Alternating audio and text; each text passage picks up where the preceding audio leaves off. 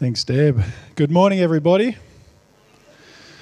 I, uh, I'm used to a, head microphone so I can walk around a little bit, so I'm going to be juggling a little bit this morning. But uh, last week, I said we're going fishing with Jesus. And uh, I said, read Mark's 1 and 2. So I'm hoping that you've read Mark 1 and 2 this week in the lead up to today because um, it's dangerous as a preacher to assume anything, but I'm going to assume that you've done that. but before we get started, let's pray. Lord Jesus, we just thank you so much that we can come and gather in your name today in freedom. Lord, we thank you for your word. We thank you that you've given us your life. And we pray, Lord Jesus, as we just delve into your word now and your life now. I ask that you would just reveal what we need to see about you and the life you want us to live. For your name's sake, we pray. Amen. Well, that, that moment when you become a follower of Jesus and you surrender your life to Him, when you ask Him to come into your life and ask for forgiveness of sins, everything changes for eternity. At that moment, you become a child of God, the God of the universe who created you. You become a child of Him. And His Holy Spirit comes to live within you.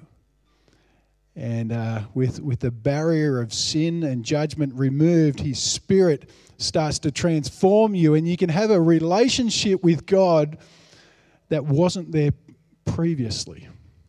And that relationship changes you as time goes on. And uh, God sent into your life people who helped you understand your need for Jesus. Some of their faces are coming to mind right now.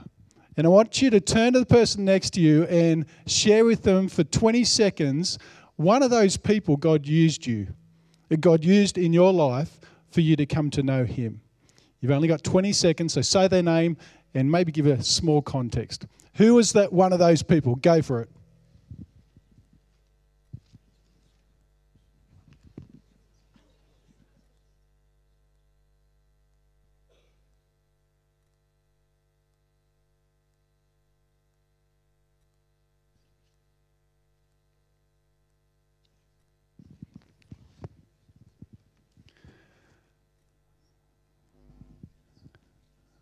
Right, yeah, it's going quiet, so everyone's finished their conversation. Okay, after the sound of three, after the count of three, I want you to yell out the name of the person you just shared with the person next to you, okay? Okay, you ready? One, two, three. Hear, hear all the names of those peoples that, that were just yelled out? God sent them into your life to be a blessing to you and to bring transformation through Christ in your life. The beautiful thing is now that God has, through them, passed the baton to you. Whoops. To bring blessing into the lives of other people so that they can experience the transformation power of Christ in their life. Well, uh, I told you we're going fishing with Jesus today, and I want to set a little bit of context around Mark 1 and 2 before we dive into some fishing trips with Jesus. Okay? So when you think about the life of Jesus, we see Jesus born, he was incarnated, as the Bible would say. And in, in this text of Mark's, we see that the big evangelist on the scene at the time is John the Baptist. Okay? Or I like to call him John the Evangelist. And Luke's gospel tells us that Jesus was about 30 years of age when he began his ministry. But the text of Mark shows us a big event that takes place in Jesus' life where everything changes. Can anyone guess from your reading in Mark what that big event was that happened in Jesus' life around that age of 30? Yeah, he was baptized. Good job. He was baptized. Verse 9 of chapter 1, we see Jesus baptized.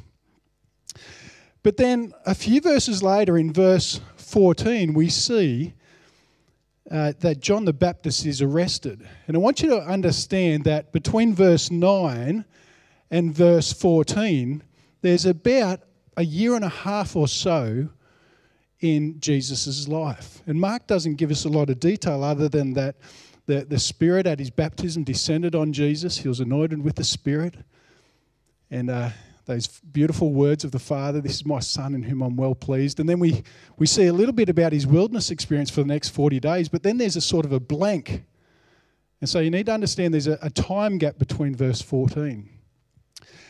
And John the Baptist being arrested is one of four things that take place where everything starts to shift for Jesus and his disciples.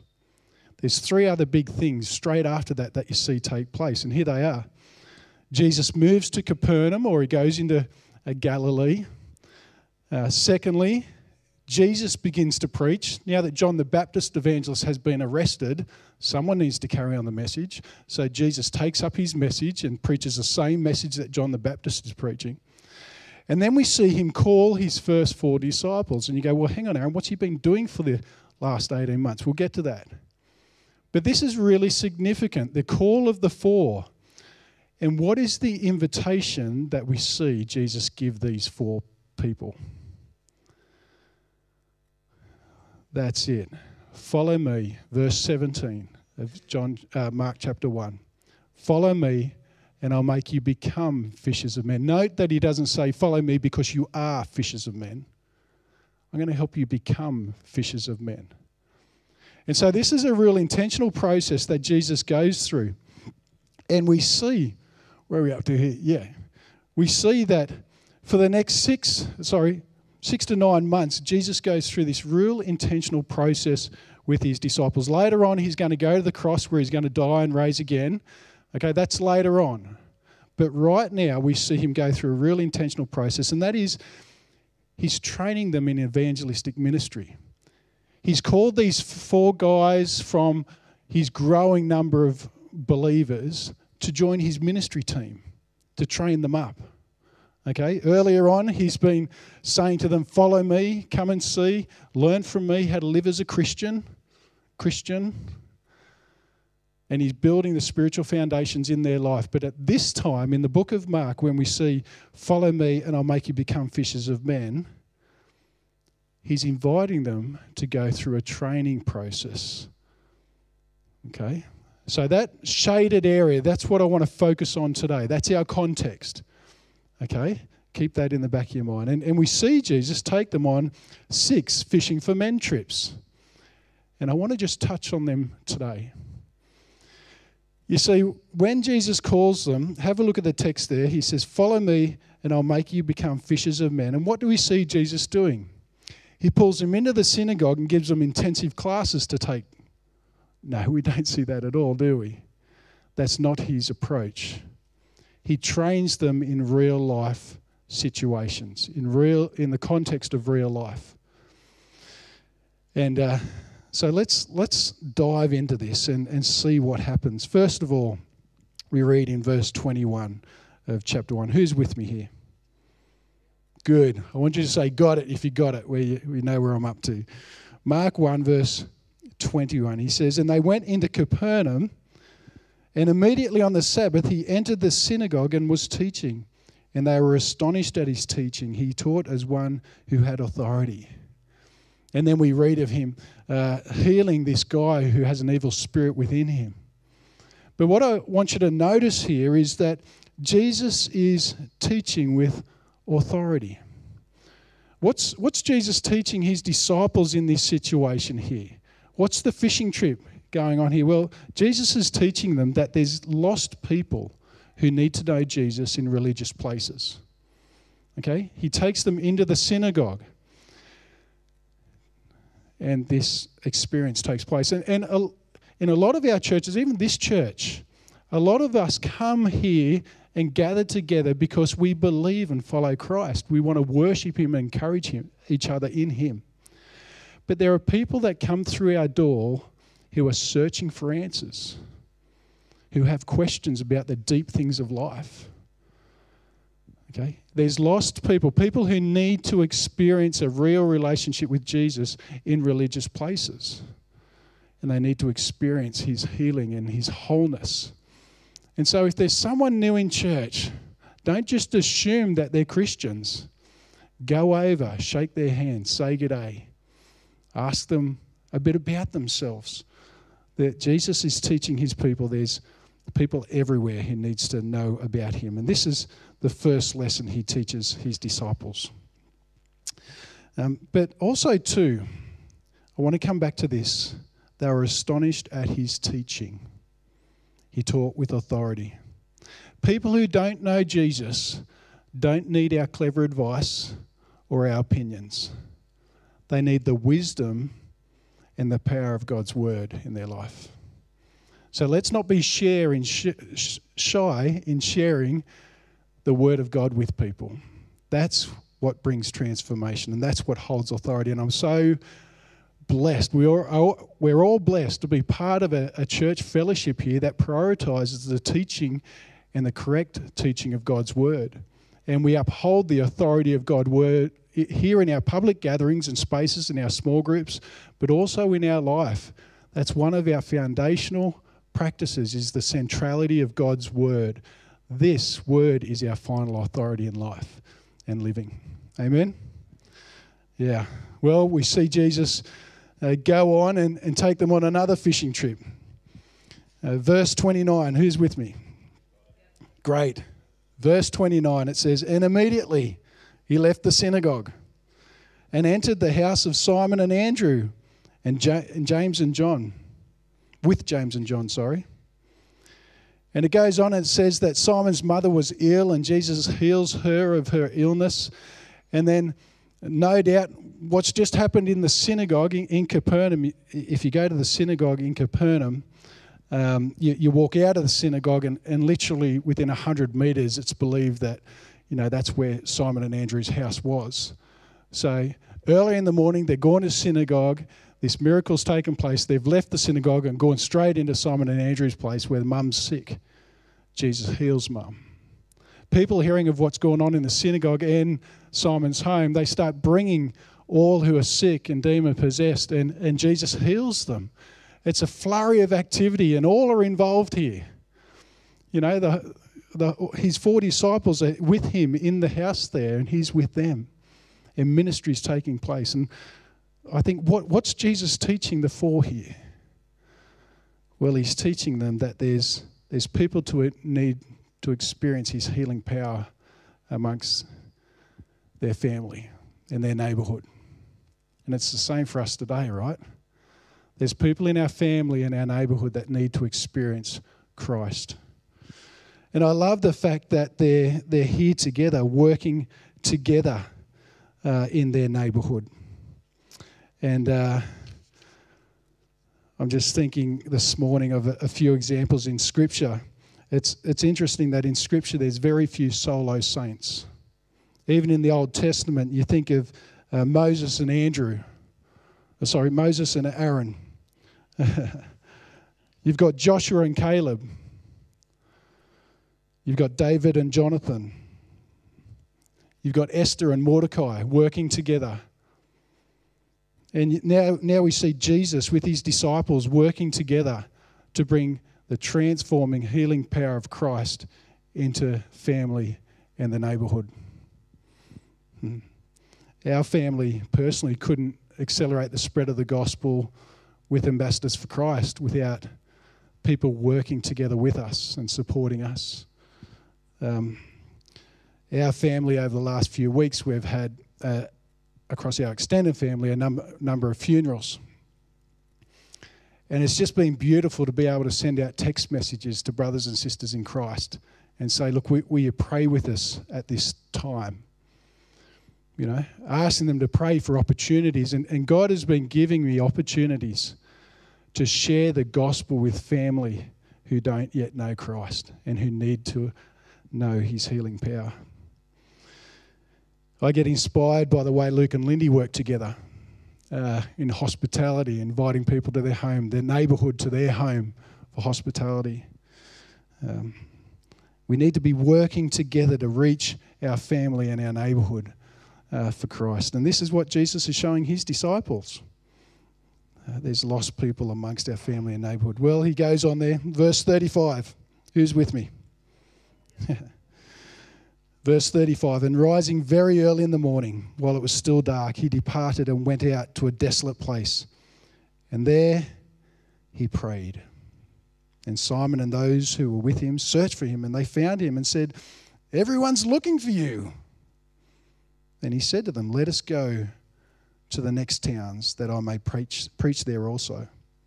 For that is why I've come out. And he went throughout all Galilee, preaching in the synagogues and casting out demons. Now, what's, what's Jesus wanting his disciples to learn here? He's wanting them to learn that there's strangers in other places who need to know about him. You notice that his disciples wanted to, to stay where all the activity was happening. There was a lot going on. The day before, they were ministering in the house and they were seeing healings take place and they wanted to stay there. And everyone's looking for you, Jesus. What are you doing? Jesus says, Well, I'm, I'm actually out here praying. That might be what's going on, but I'm seeking the Father. And the Father's just told me it's time for us to go to other places. That's why I've come. I could just imagine the disciples going, um, hang on, in our synagogue, in our local towns, okay, yeah, we get that. And in our homes, we get, we get that too, but you're asking us to go somewhere else? and it's the same for us too, isn't it? Jesus wants us to go to strangers of other places. And it's uh, so great to hear a report back from Jeff and the YWAM, YWAM team and where they are. And our, our church supports uh, missionaries in other places who are bringing the gospel. I was um, recently, about a month ago, I was had to catch an Uber.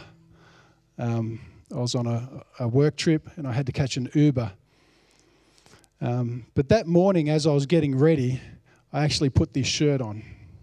Uh, this exact same outfit, actually, apart from the shoes. and I'd been given this church from a guy in Pakistan. Um, and as I put this shirt on, I was saying, Lord, would you give me an opportunity today to share the gospel with someone that, you know, God loves them and He desires them, but, you know, we've been separated from God because of our sin. But the good news is that Jesus died on the cross again and we can be made right with God. But there's a question that remains Where do you stand before God? What are you going to do about His love for you? Will you receive His forgiveness? The debt that Jesus paid on the cross. And I was, I was praying and asking the Lord for an opportunity to share with someone. You know, within an hour, I'm catching an Uber the Uber driver is a Muslim fella. And we got talking about what the Quran says about Jesus and what the Bible says about Jesus. And I arrive at my destination and we're getting bags out of the boot. And I get to share the gospel with him, pointing to my shirt as I go. And after about 10 minutes, he takes a photo of me in this shirt so he can remember the key points of the gospel. And I ask him, Look, do you mind if I pray for you in the name of Jesus Christ? And he says, Yes, please do. There's strangers in other places who need to know about Jesus. And that's what Jesus is teaching them here. I, I love uh, the fact um, that Sue and Austin are able to go away to, to Pilliga, to the hot springs. But I love the stories when they return of the spiritual conversations that they've had with people. Where do you go in your everyday life? Maybe it's down to the shops. There's an elderly couple we're friends with in Sydney. He's in a wheelchair. Once a week they go to the shops. You know what they take with them? They just take a simple tract and they pray and ask the Lord, Who do you want us to share with today? Maybe you go and visit your doctor. I love hearing about Matty Stoves and the testimony, you know, asking as he's going through his treatment, you know, do you know about Jesus? What about the town where we live here? Um, our neighbours, the bachelors, some of you know them. They've been letterbox dropping our town with, with tracks with the details of our church. And there's people who have come to our church because of the work that they're doing.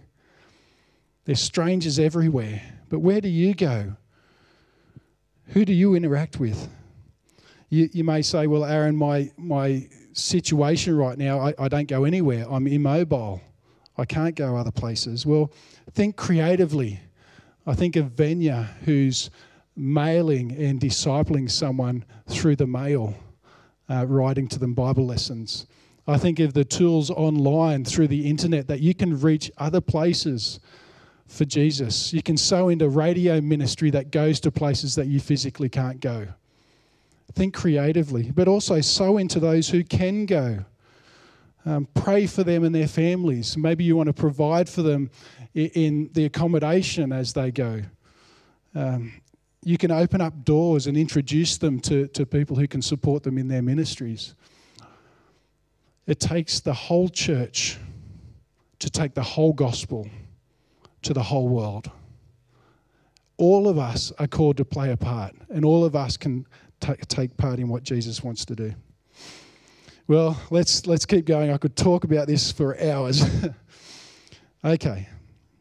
Verse 40. Who's with me? A leper came to him, imploring him, and kneeling said to him, If you will, you can make me clean.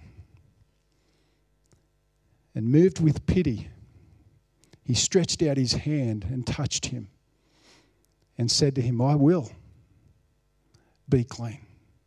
And immediately the leprosy left him and he was made clean. So here Jesus is, he's, he's going out throughout the region, preaching synagogues and other places, and he comes across this leper. Uh, has anyone here seen or experienced someone with leprosy? Yeah. I, I have in Indonesia, um, and it's quite a sight. People with leprosy, it's a, it's a terrible disease of it, it, eats away at their, their body and their skin, and their flesh becomes quite pungent, and they lose limbs. And, and, and leprosy is very contagious. If you touch, touch someone with leprosy, you're at risk of getting leprosy yourself. It's extremely contagious. And, and here this leper comes to him, kneeling, said to Jesus, If you will, make me clean. And Jesus, moved with pity for this person, stretches out his hand and touches him. What a lesson for the disciples. No one is beyond the compassionate embrace of Jesus Christ. And Jesus is saying there are outcasts that need to know me. There are people amongst us who are considered outcasts. Those people that are a little bit strange or weird, maybe. Those people who are just too difficult to handle. We don't know what to do with them. Who are the outcasts amongst us?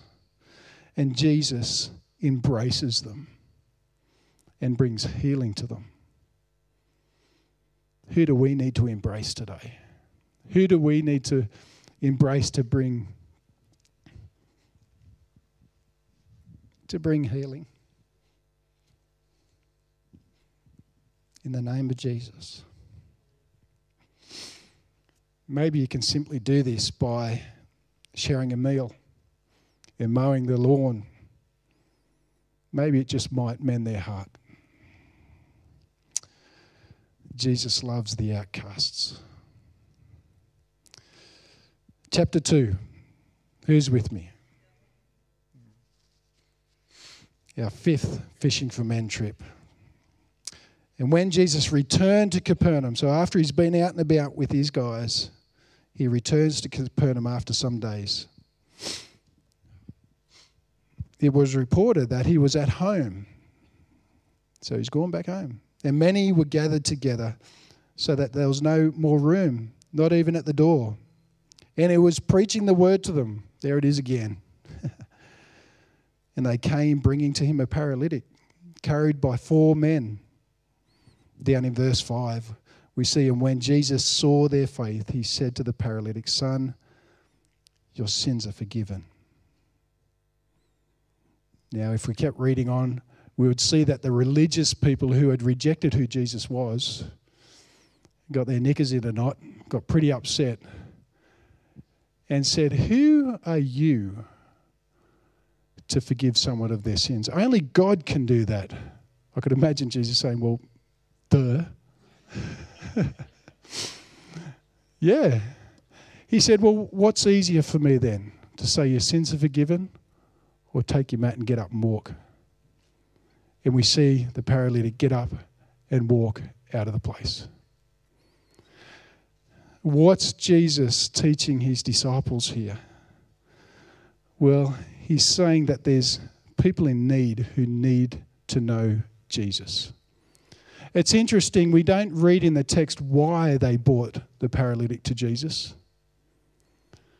And it's interesting that Jesus uh, didn't see this crippled in front of him. He saw a person in need of knowing him, in need of forgiveness, in need of saving. He saw his primary need. But he didn't forget his practical need either, did he? Do we see people in need who need to know Jesus? Who are the needy people around you? Maybe they're paralyzed physically and their felt need is wellness. Well, they need to know Jesus and they need to get well in their soul and their relationship with Jesus. Maybe they're paralyzed socially and their felt need is acceptance. Well, they need to know that Jesus accepts them for who they are and sees them with dignity and loves them. Maybe they're paralyzed financially and their felt need is freedom. Well, they need to know and experience the freedom that can only come in Christ. And I'm so encouraged uh, by our young people who, who care for people in need. Um, I'm also encouraged by the likes of Arnie Fay, who, who visits people in hospital to pray for them and to share the gospel with them. How can you help those in need to encounter the healer? Hmm. Let's read on. Let's keep going here. Okay, we're in chapter 2, verse 13. Who's got it? Good stuff. It says, He went out again beside the sea, and all the crowd was coming to him. And he was teaching them. There it is again, teaching them. And as he passed by, he saw Levi, the son of Alphaeus, sitting at the tax booth, and he said to him, Follow me. And he rose and followed him. And what does Levi do? He collects all his sinners and tax collector mates and he says, Come over for dinner. You need to meet this guy, Jesus. and Jesus hangs out with them and has a meal with them. And again, the religious people are there again, those who have not understood who Jesus is. And they say in verse 16, Why does he eat with tax collectors and sinners? And when Jesus heard it, he said to them, Those who are well have no need of a physician, but those who are sick. I came not to call the righteous, but sinners. See, what's Jesus wanting his disciples to learn here? He's, he's saying that there's lost people amongst your co workers and it's such a, a, a great example. Levi, this, this Gentile, non Jewish guy, joining the ministry team. I could imagine the other disciples were a little bit upset. He's not like us. Well, remember, they're strangers in other places. Jesus is saying to them, they're welcome into my kingdom, they're part of my ministry team. And he sets this example, he takes them straight into his workplace. We see him recline with tax collectors and sinners. And I wonder do you take Jesus into your workplace? Do you work as if you're working for the Lord in all things? Do you set the standard? Do you set the example for other work colleagues? You should be. We should be. How could you introduce your workmates to Jesus? How could you be intentional in that? Tomorrow, when your workmates ask you, How's your weekend? Why not simply share about your weekend, but include, I met with my church family yesterday and we had an awesome time. We went fishing with Jesus. what? You went, what? Well, we learnt that God loves all people everywhere. See where the conversation goes.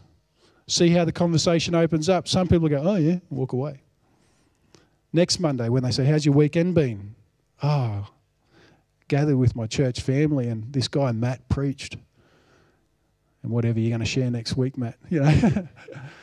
Eventually, conversation will start, and then a follow up comment you can ask or a question you can ask them. Look, you know, I go to church. What's, what's your spiritual belief? See where the conversation goes. Jesus has sent us all into the world in which we live and He sent some of us into the workplace to represent Him. How many of us have come to know Christ and we get involved in church and we join a Bible study, and in time we start serving in ministry? And that's all good and positive things to do, right? We should be doing those things. But then we forget about the world in which we came from. We forget about the lost. Forget about the hurting. Forget about the sick. Forget about those who are in need of a physician. Jesus wants his people to enjoy each other's fellowship and build each other up, but he wants us to understand that we are sent into the world just like he was. Yes, we've got to be careful. We don't go into the world just to be mates with people. We want to have an influence in the world just like Jesus was.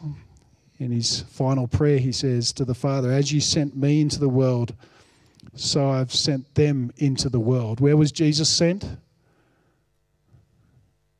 Where was Jesus sent? Into the world with worldly people. Right? He was sent into the synagogues and religious places. He was sent into a family and neighborhood. He was sent to the outcasts. He was sent into the co workers' places. And where are we sent? Into the world. Everywhere we are sent by Jesus. And so, when I come to understand this, this radically impacted my life. Um, and I had to go on a journey to live out my sentness. And as I reflect on this, three things had to happen. First of all, I had to change my activity. For Jesus' disciples here, their activity also had to change.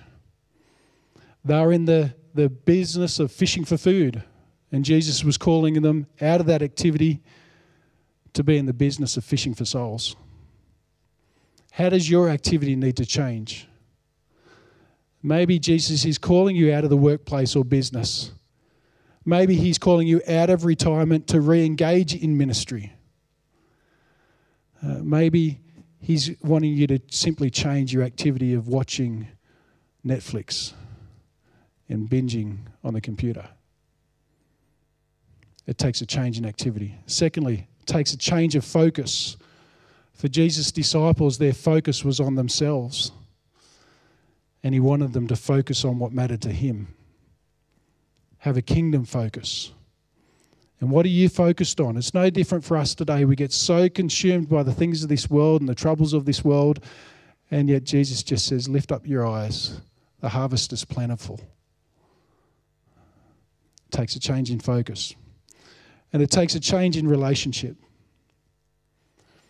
For his disciples, it says, Look back in verse 18. Immediately they left their nets and followed him. Later on, immediately they left the father in the boat. It changed their relationship. They were used to their local synagogue, they were used to their family and neighborhood, but Jesus was calling them to a relationship with others elsewhere. And it's the same for us today. Are we willing to change our relationships with people? For the disciples, the relationship they had with Jesus was priceless and precious. And they wanted everyone to understand that. And it affected the world for eternity. And we sit here today because they were willing to change. our future generations, this generation, will be impacted by the level of which we're willing to change for Jesus. So, that's all good, Aaron. But what do I do? Where do I start? Well, we have organised ministries that you can be involved in to learn how to fish for men. A few have been mentioned this morning. Amongst our kids' ministries, we've got Dynamite, we've got Scripture in School, we've got Kids Hope, See Tim, see Di. If you want to be trained how to do Scripture in schools, to bring the gospel, the good news of Christ into young lives, see Tim. Amongst our adults, we've got an excellent connect ministry called Hands and Feet that feed those in need. But it's designed to build intentional relationships so that they can discover Jesus. We've got to organise things there. But all of us need to take responsibility for the, our own lives and how we're living as a witness in our everyday life. Okay? No one can force you to make that change. We have foundations here in this church. And one of the foundations, the foundational spiritual practices that we want us all to be learning and living is learning how to live as a witness. And there's a tool called Life to Life. If you want to learn how to live as a witness, if you want to learn how to go on that relational journey with people as they go on that journey towards Christ, this is the tool for you. You're not going to change overnight, but unless you take a step forward, it'll never happen. It's interesting to see the bookends in this passage. Jesus says, Follow me, and I'll make you become fishers of men. And the other bookend is because there's people out there who are sick and in need of a physician. What role are you going to take? What, what step are you going to take today? Responding to Jesus' invitation follow me and I'll make you become a fisher of men. Where's He been touching your heart, challenging your heart? Let's pray. I just want to give you a moment on your own just to do business with Jesus and respond to Him.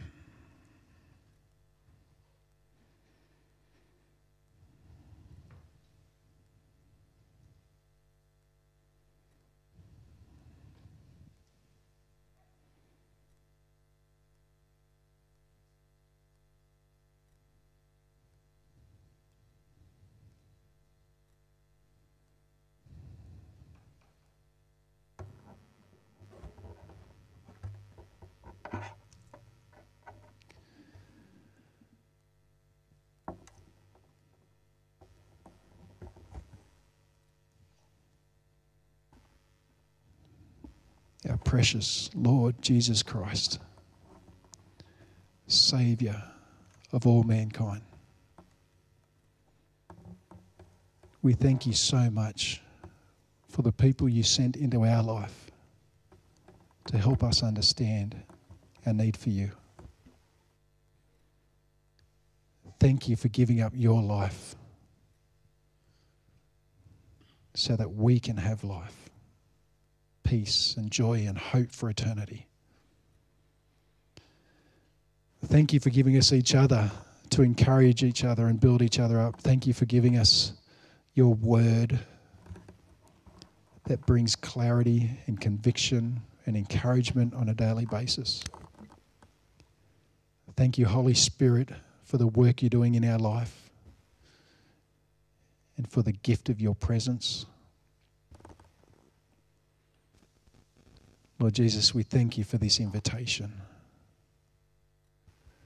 That you don't expect us to already be fishers of men, but you want to develop us in this. And you've given us each other to help us. So, Lord, Hear our cries this morning. We want to be more effective at living for you, sharing our faith with others, explaining your word, teaching your word, praying for people, going where you send us, living in obedience. This is our desire. We think of people in our family who don't know you, our neighbourhood that don't know you, our schools, our workplace, this nation. We think of strangers and the outcasts and those in need who need to know you. You are the great healer. Only you can transform lives. Only you can heal our nation and this world. So, Lord, help us. Teach us. Train us. Send us. Here we are, your people, willing. Amen.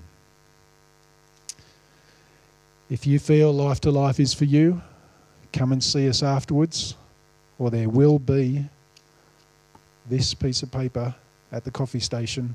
Write your name down there, and we'll be in touch and let you know further details.